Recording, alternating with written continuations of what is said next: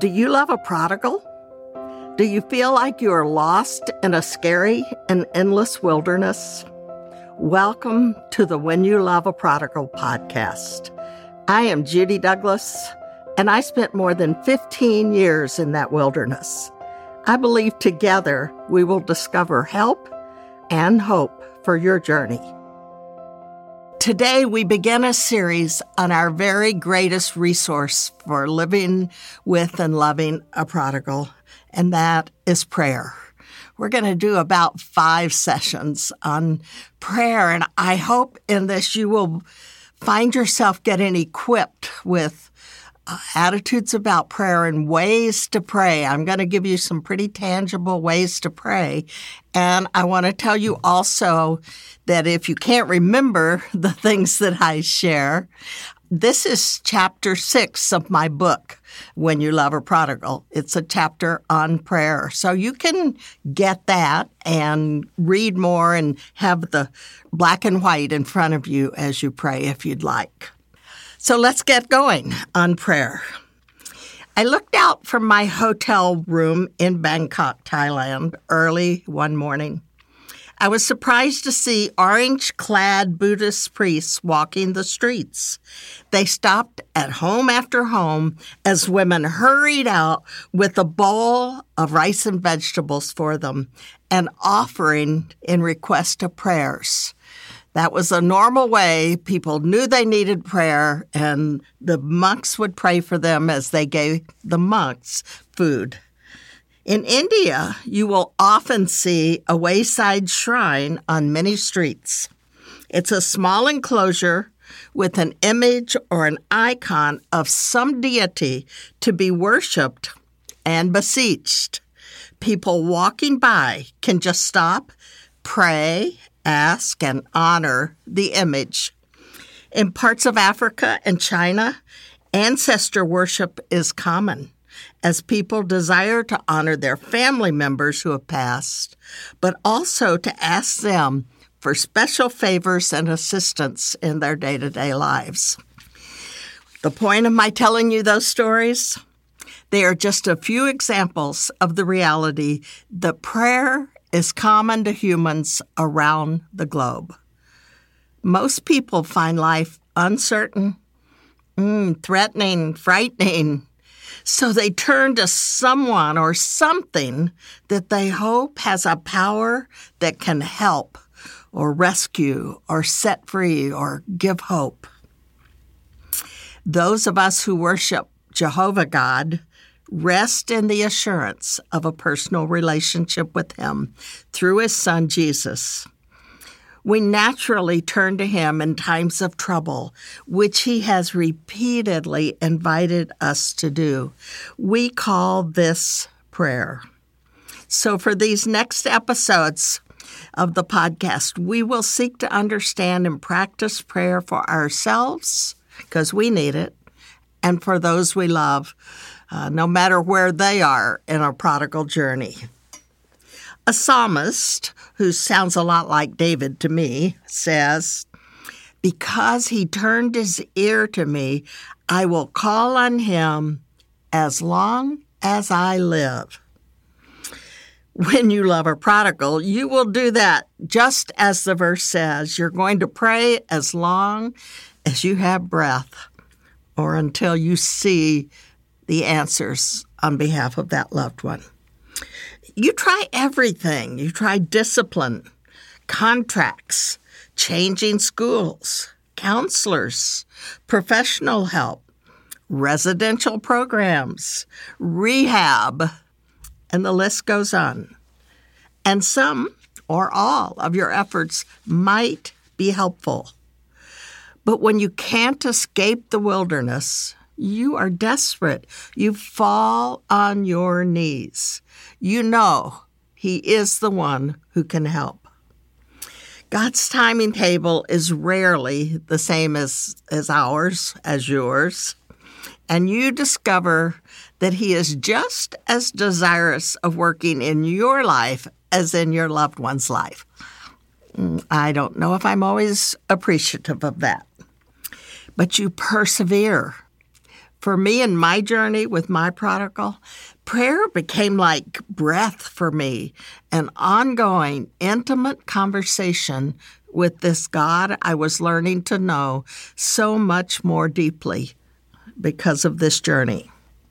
As we make our way through this prayer study, may you join with the children of Israel as they prepared to return from captivity, relentlessly petitioning our God, even as He asked. Just listen to this word from God. I have posted watchmen on your walls, Jerusalem. They will never be silent day or night. You who call on the Lord, give yourselves no rest. And get this give him no rest until he establishes Jerusalem and makes her the praise of the earth. So we are not to rest from praying for our loved ones. God says, give him no rest. We're not to rest, and we're not to give him any rest until our prayers are answered. Did you know that God had made such an invitation in Scripture? He says, Don't rest, keep praying, but don't let me rest. I'm listening and I will answer. We can say yes to that invitation. Yet, I would say prayer is a mystery. I bet you would too. Now, I'm a fan of prayer. I believe in prayer. I say often that the work of God is done on our knees, then we find out what happened. I even facilitate a virtual global prayer for prodigals community. Yet to me, prayer remains such a mystery. How in the world could the Most High God, who created it all, invite me to talk with Him, to make requests, to ask His favor and His action on my behalf? How indeed. Yet He does. Listen to these things He says to us. He says, Come, ask Mm, confess, inquire, thank, trust, cry, wait, pray. He also says all the time, without ceasing, without worry, without fear, without giving up, with thanksgiving and with faith. And he adds, I will listen. I will hear. I will respond. I will answer. Wait, I have a better idea. And he adds some more. He says, Ask for more. I have more to give. Ask for the impossible. Nothing is too difficult for me. Ask for your heart's desire. I am already answering. He reminds us ask in my will, check your motives, be bold, believe. It's a mystery for sure.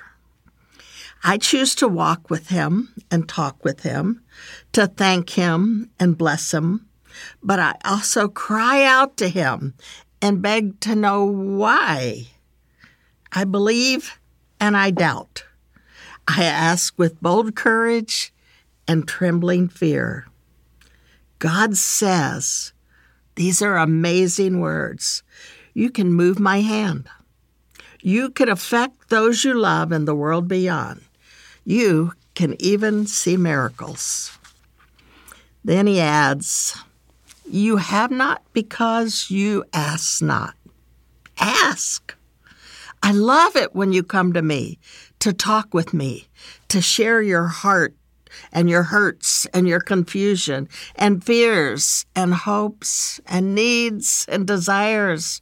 He really wants to know what's going on inside you. When you open your heart to me, he says, when you tell me how you really feel, when you love to be with me, when you obey and trust, I'm listening, I'm there, I will answer. We talk, God and I. I listen, and God listens and responds. He hears my prayers and He answers. How can this be? Yet it is. Prayer is a mystery, but we're invited to step into this conversation with God. So think about this. What is the most mysterious thing about prayer for you?